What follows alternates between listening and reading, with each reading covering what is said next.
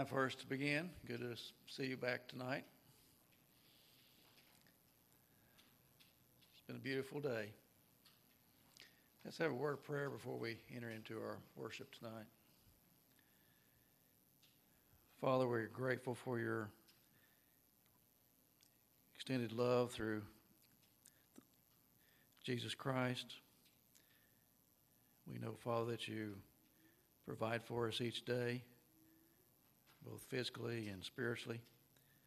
Thank you, Father, for the spirit that dwells in each Christian. As we meet tonight, Father, help us to meet with the purpose of worship and to build up the body of Christ. Thank you, Father, for your providential care and love. Help us each day to reciprocate that in the things that we think about and the deeds that we do. Help us to be ambassadors for Christ in each and every way.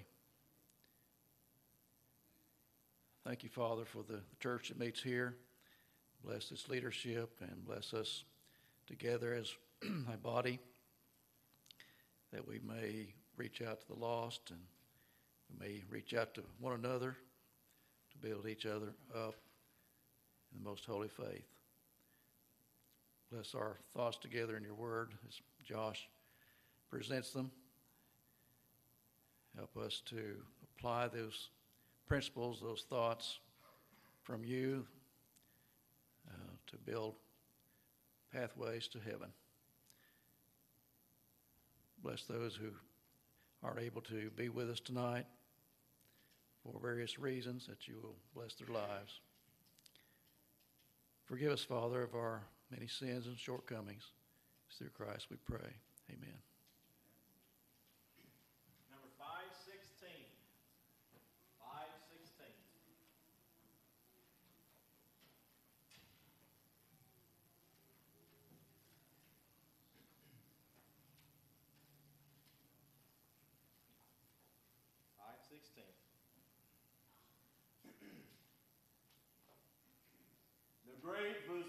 Physician now is near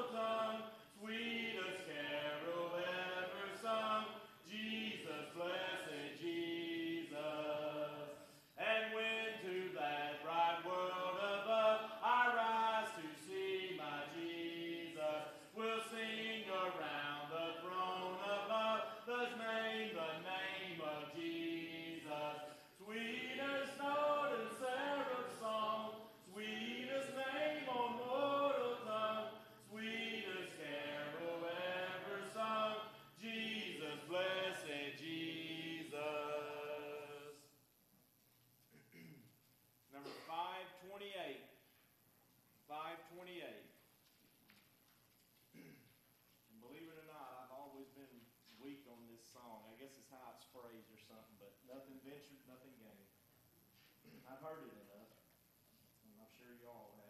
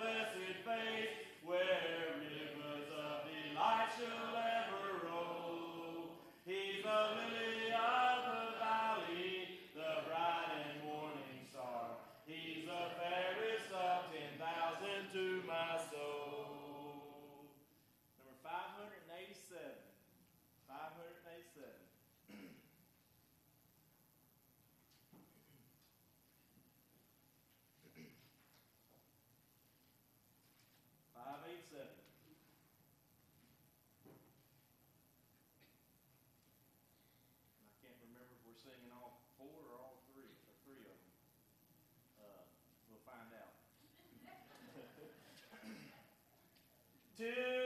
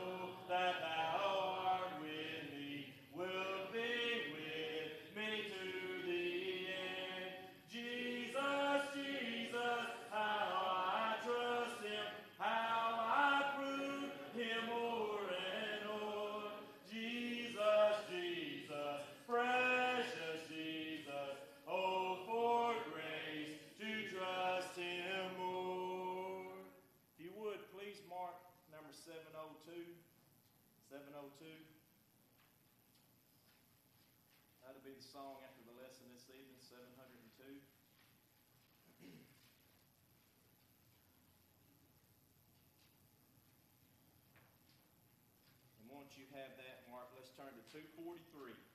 243. This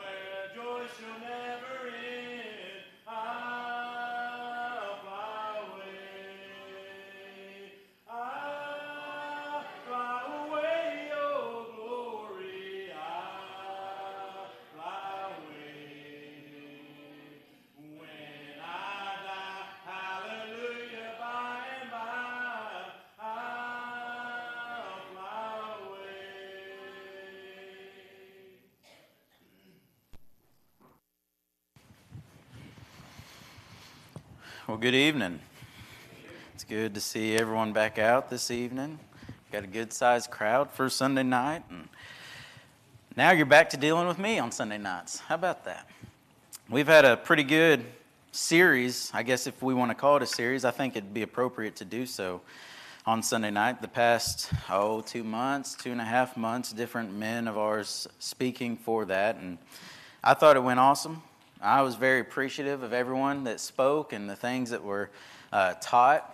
And I don't think there was a single person that didn't impress me. And learned that some have the skill of it that never tried it before, and they're probably going to do it again. And uh, I'm not looking that way for any particular reason, but but it's good to, to hear from you guys. And I was very appreciative as well because I didn't realize this, but as the preacher, I realized it, but I didn't realize how much. I never really get to, you know, just sit with my daughter and with my wife and really just enjoy the worship.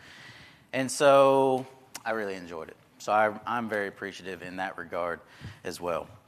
Tonight we're going to kind of do a little bit of a different lesson. This is going to be a bit technical, and hopefully I won't bore you to death with this, but I thought this was a very appropriate thing to do with where we're at in our reading, um, our reading the Bible through in a year. Because of where we're at, we've read through Deuteronomy. We're going to finish up Deuteronomy this next week and a half.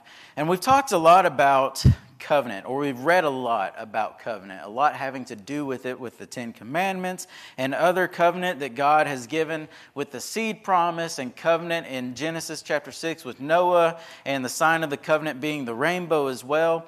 And we talk about the old covenant and we talk about the new covenant, and, and we, we kind of throw these terms around. Maybe it's time that we slow down every once in a while and make sure we know what it is that we're talking about. What does it mean? Well, of course, covenant, very simply, means a solemn agreement, right? It's, it's very much in a way like a contract or a promise made. And one of the more well known examples of covenant, I'm sure you could guess, is marriage, right? And where we promise to each other faithfulness, love, companionship, devotion. She says, I do. He says, me too. You know, all of that. And we remember this one thing about that covenant in particular with marriage it's for life, right? That's the goal. There is an essence of ongoingness, of lifelong continuation to covenant. And for covenant to be in effect, the party that makes or agrees the covenant must play their promised part. There's four things I want to bring up about covenant with God in the old and in the new. One, all covenant with God is always initiated by God. God always takes the first step. He always extends out himself to us and to people. And he does so too in order to establish relationship and fellowship with the individuals. You can't have a deep fellowship without covenant. We could easily argue. Again, take the example of marriage. If you want all the deep meaningfulness and blessings of marriage, then you need to make covenant, and that's what God teaches us. There's a lot of, of cohabitation going on in the world, trying to, to look as if we're married, but we're actually not really that committed. And wouldn't you know it, a majority of those relationships end up in divorce if they even do get married, because it's not the way God structured things for our own good.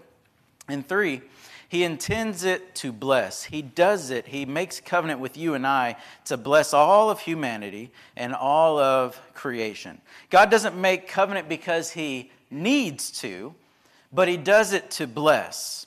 And for all covenants are given to assure God's people that God himself is faithful. I love what's said in 2 Timothy chapter 2 verse 13 where it says that if we are faithless he remains faithful for he cannot deny himself. The very one of the very uh, core parts of who God is. God himself is faithful. And it kind of echoes what we're talking about, you know, with, with Deuteronomy 6 of he wants us to love him because he is the one that has loved us. So he expects or wants from us in return what he gives to us. And it's the same way with faithfulness. He wants to be faithful with you and I in that kind of covenant relationship, and he's just asking for us to be faithful back.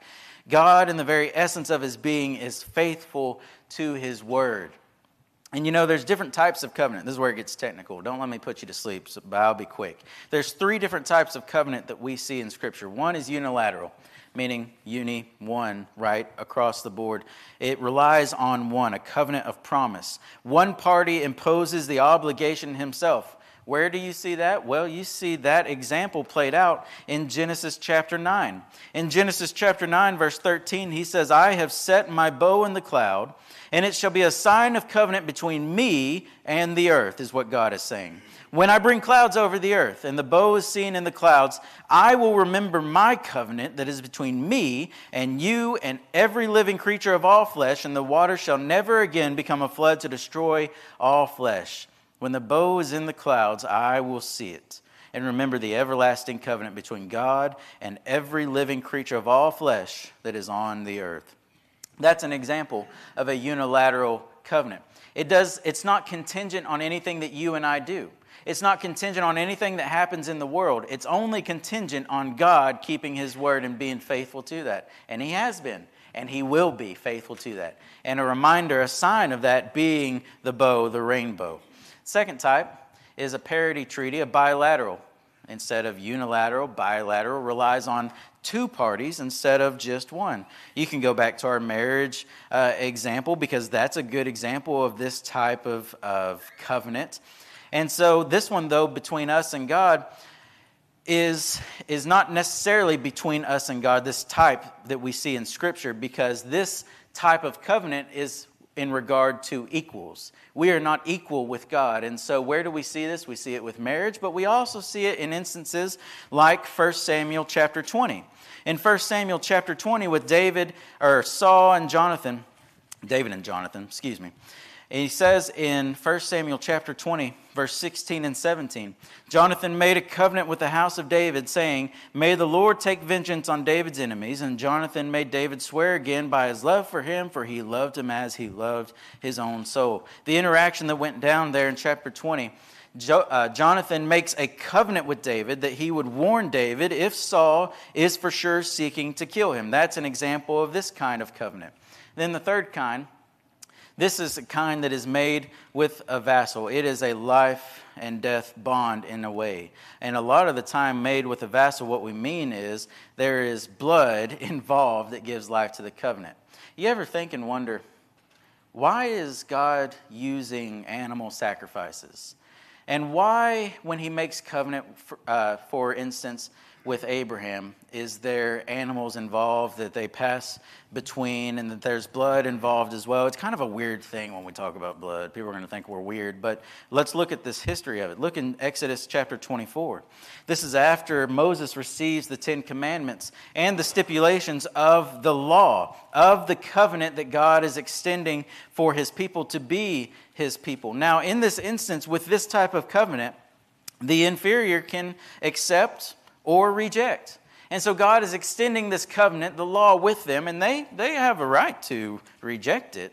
But why would they, right? The inferior cannot negotiate. That's the people of Israel. They cannot negotiate or alter the terms in any way. God gives the law, here's what it is, and are we going to accept it? Well, Exodus 24, verse 3 through 8. Moses came and told the people all the words of the Lord and all the rules. And all the people answered with one voice and said, All the words that the Lord has spoken, we will do. And I like that. I, I underlined that. Actually, I haven't underlined it in this one. This is a newer Bible of mine, but I will underline it here soon. And Moses wrote down all the words of the Lord. He rose early in the morning and built an altar at the foot of the mountain and tw- uh, 12 pillars according to the 12 tribes of Israel. He sent young men of the people of Israel who offered burnt offerings and sacrificed peace offerings of oxen to the Lord. And Moses took half of the blood. Watch this, it's weird, but this will make a lot more sense now. He took half of the blood and put it in basins, and half of the blood he threw against the altar. Then he took the book of the covenant, and he read it in the hearing of the people. And they said, All that the Lord has spoken we will do, and we will be obedient. And Moses took the blood and threw it on the people, and said, Behold, the blood of the covenant that the Lord has made with you in accordance with all these words. I don't know if you remember reading that not too long ago as we're reading through this, but this is an eyebrow raiser every time I, I read it. And I think, man, if, if I don't understand what's going on, I'm thinking, gross. I mean, I'm still thinking gross, but at the same time, I'm thinking, why? What, what's the purpose of this? Because in blood is life. That's what God is wanting them to see with their old law, and He wants us to be reminded of that. In the blood is life, and the life of that blood, the life blood, is giving life to the covenant. That's the purpose. And here God is wanting to establish his people and as a nation. In order to do that, there needs to be covenant. In order for there to be covenant with God, we see in Scripture that blood is involved. Covenant made in Genesis 9 was not contingent upon us playing a part. That's why there was not any kind of blood like that playing a part. But the people here agree to it. They hear the terms. They accept the terms, saying, All the words the Lord has spoken, we will do. And they also see the penalties of if they don't keep covenant over in Deuteronomy 28. Perhaps you remember this whenever we were studying through the minor prophets. We referenced it just about every time we brought up the minor prophets. The penalties for not keeping covenant is listed here in Deuteronomy 28, which we will read later this week or next in our reading. And so we won't read everything now, but you will have that opportunity very soon. Where in verse 1 and 2, he says, If you faithfully obey the voice of the Lord your God, being careful to do all his commandments that I command you today, the Lord your God will set you high above all the nations of the earth. And all these blessings shall come upon you and overtake you, if you obey the voice of the Lord your God. And then he'll list all the blessings that you'll read. And here he's saying, You do what I'm asking you to do, you uphold your part of covenant, you will be blessed in all these ways. And they loved it. They loved that part. But you know, that, that kind of got them into trouble because they forgot about the other side of it there in verse 15. As we read in places like Malachi and Joel and others, when they were going through the motions, but they weren't doing it properly. So they're trying to just kind of buy off God and get the blessings. But what actually was happening, and think about it with me, think about like the beginning of, of Ruth when uh, all of Israel the land there is a time of famine. After we've gotten into the promised land that's supposed to be flowing with what? Milk and honey, but there's a famine. Why? Did God lie? No. But what happened was they had broken covenant because in the days of the judges, what does it say in chapter 1 and the very last chapter? Everyone did what was right in their own sight. And they were not faithful to God. They forgot God, it says. And so, because of that, and other instances, verse 15. But if you will not obey the voice of the Lord your God, or be careful to do all his commandments and statutes that I command you today, then all these curses shall come upon you and overtake you. And he'll list it. And it goes famine, plague, locusts, enemies overtaking them, plundering them, the whole bit. And you'll read through it. So they have the law, or they have the, the, the itemized part of how to keep covenant. They went into it agreeing to keep covenant. And here they also knew the penalties for not keeping covenant. But you know what? The beautiful thing that we see is God built into his law in the Old Testament and, of course, in the New that if you were not in covenant, if you broke covenant, you can come back to be with him. You can get right. You can repent and come back. That's why there were sacrifices like in Leviticus chapter 4 for sin offerings and trespass offerings whenever they didn't even know. Uh, there, there were uh, sacrifices for times that they didn't even know if they had sinned or not or done these things. And so God was making sure that they're covered and making sure that they could be in relationship with Him. But not if you are perpetually living in sin and don't try to remain in covenant. Being in covenant is contingent upon you keeping covenant. So, why does God do this? Not because He is lonely, not because He needs to, but why does God make covenant? Because He is a God of love, because love really expresses itself in making covenant. And that echoes again what we read in Deuteronomy chapter 6. Hear, O Israel, the Lord your God is one. Love the Lord your God with all your heart and all your soul and all your strength. And he's talking about in the past uh, couple chapters as well listen to the statutes and be careful to do them. And so he's telling them and reminding them this is for your own good. This is your part of keeping covenant. Covenant requires one or both parties to play their part. And God is faithful. But one of the problems is that people break covenant, and in the Old Testament, they don't keep covenant like they're supposed to. How often do we see them fall away and fall away, right, and go back to their own kind of ways time and time again? You know, the Old Testament really is this unfolding of a story of, of covenant making God reaching out to his people and his people going away from him time and time again. And we say, oh, well, we'd never do that. But be careful because how often have we done that before? Yet God still reaching out, still extending a hand and saying, Come back. You know, the prophets were sent to give hope, messianic hope with talks about a new covenant and the promised covenant that would be new and reestablished uh, who God's people were. You take Jeremiah, for instance, Jeremiah 31 31 through 33. And he says this about the new covenant. He's prophesying the new covenant. Behold, the days are coming, declares the Lord, when I will make new the covenant with the house of Israel and the house of Judah, not like the covenant that I made with their fathers on the day when I took them by the hand to bring them out of the land of Egypt. My covenant that they broke, though I was their husband, declares the Lord. For this is the covenant that I will make with the house of Israel after those days, declares the Lord. I will put my law within them, I will write it on their hearts. I will be their God, and they shall be my people. He's talking and prophesying about the new covenant that was to come. And so, this covenant, it's going to be new, but also it's going to be everlasting. Ezekiel 37, verse 26 says, I will make a covenant of peace with them. It shall be an everlasting covenant with them. God already knew this old covenant. It was getting them ready for the new to come, and it was temporary. It wasn't everlasting, but the new covenant, it's going to be everlasting. I will set them in their land and multiply them in my sanctuary in the midst forever.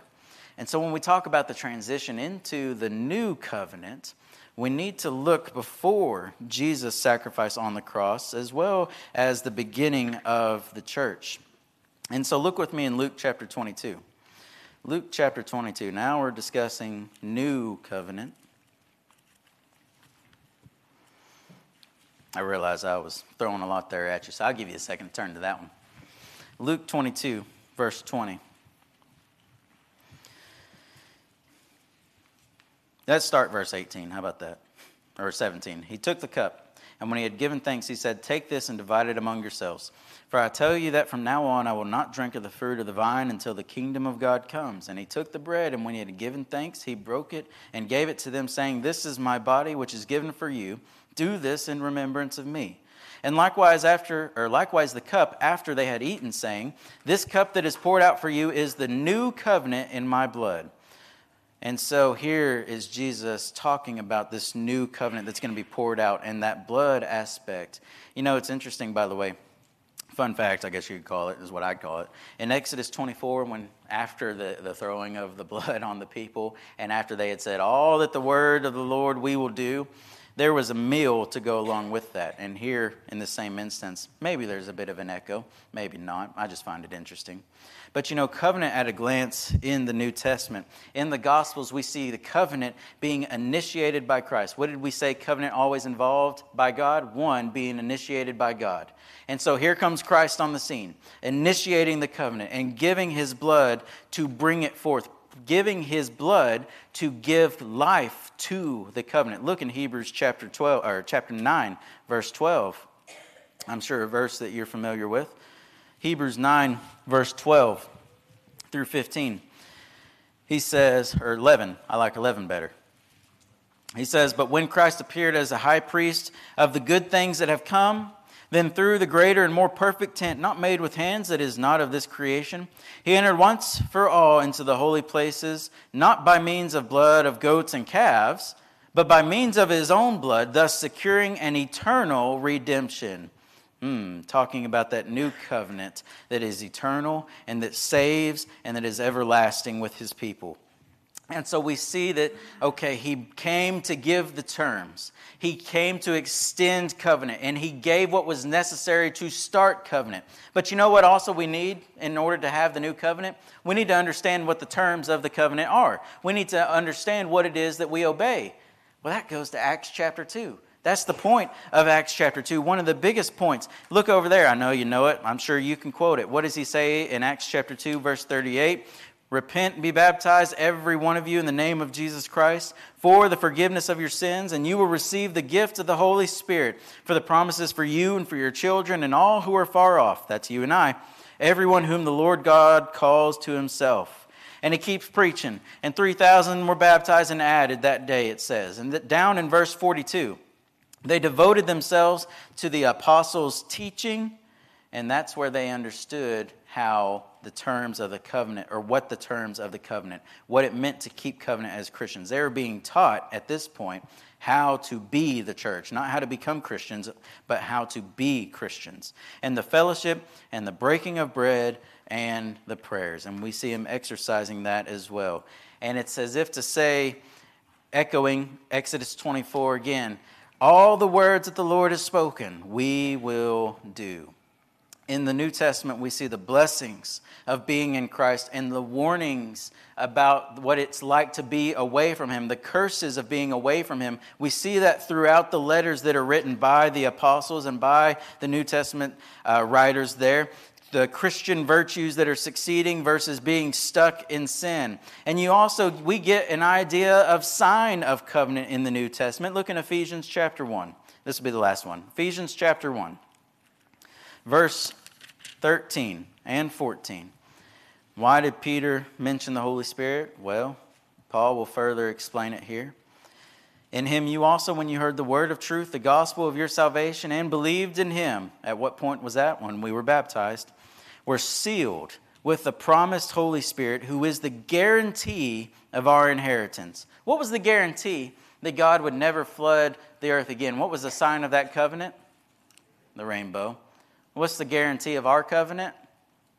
We get the Spirit, the gift of the Spirit. One who trains us up and grows us to be more in the image of Christ, but two, who is our guarantee of our inheritance until we acquire possession of it to the praise of his glory. And so the old and the new covenants are how to look at the Bible uh, sorry, how to look at the Bible as an unfolding story of God in two parts. Part one, how God wanted to bless creation through the old covenant and bring humanity back to a state of relationship with Him, and God going after people time and time again to bring them back to Him. And then part two, in the new covenant, how God wants to again bless creation with the new covenant, establishing an everlasting covenant of relationship and salvation. Initiated by God establishing relationship, blesses humanity, and assures us that God is and always will be faithful to uphold his part of covenant, all because of his great love that motivates him to do so, not because he absolutely has to. There's, there's no other way that God can get by or something like that. But because God wants to bless you, he extends fellowship, he extends covenant your direction and He wants to be in covenant relationship with you.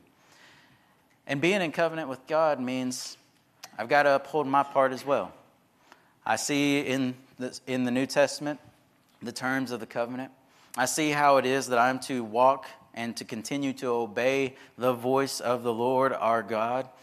And I see how it is also that if I find myself away from Him, I can repent. I can come back. There's a time, though, when that will be too late. But so long as you're breathing, so long as there's gas in the tank, you can turn the car around. You can come back to Him. And so, if that's you this evening, you find yourself away from Him, or maybe you've never been to Him in covenant, if you have been moved to do so, let us know as we stand together and sing.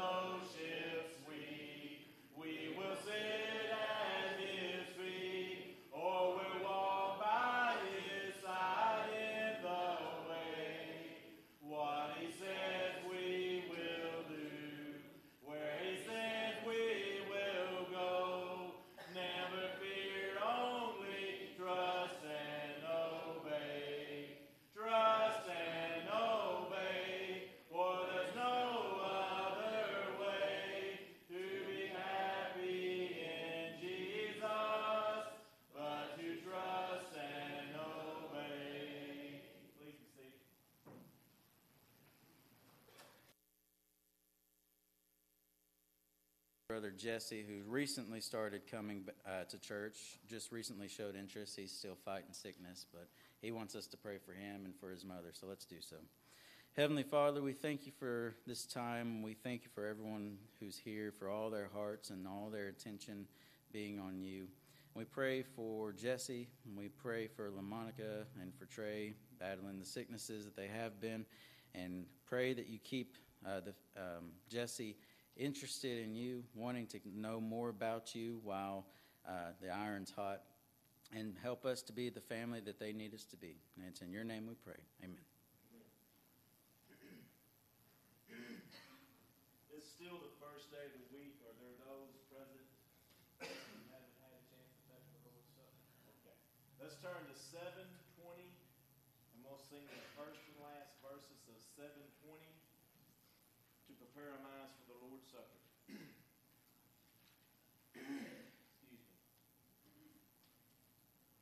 Why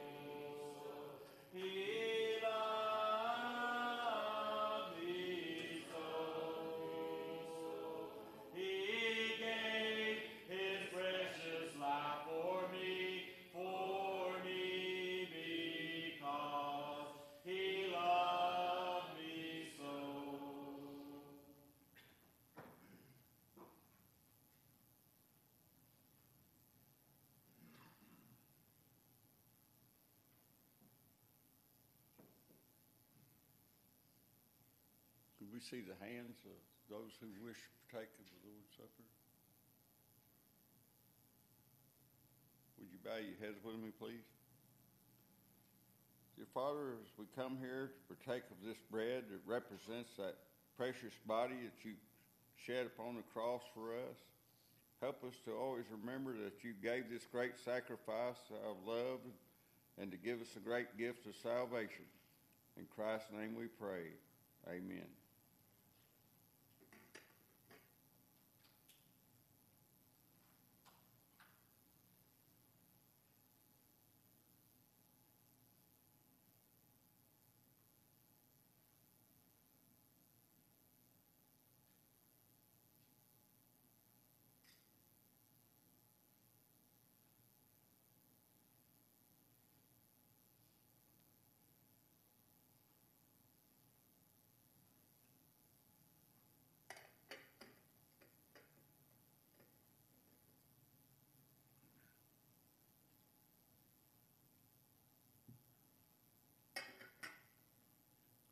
Let us pray.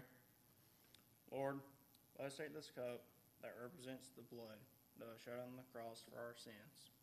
In Jesus' name, amen.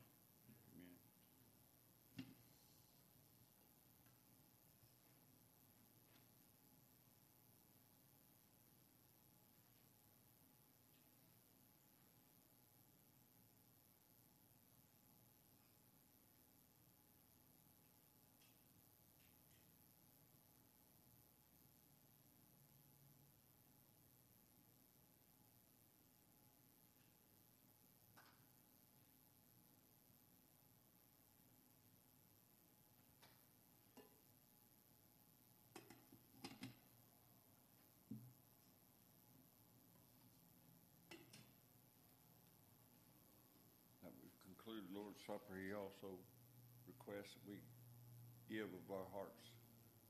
Would you bow, and uh, the tray will be laid on the table in the foyer. Would you bow your heads with me, please? Dear Father in heaven, help us to realize that each and every blessing that we have is due to your love for us.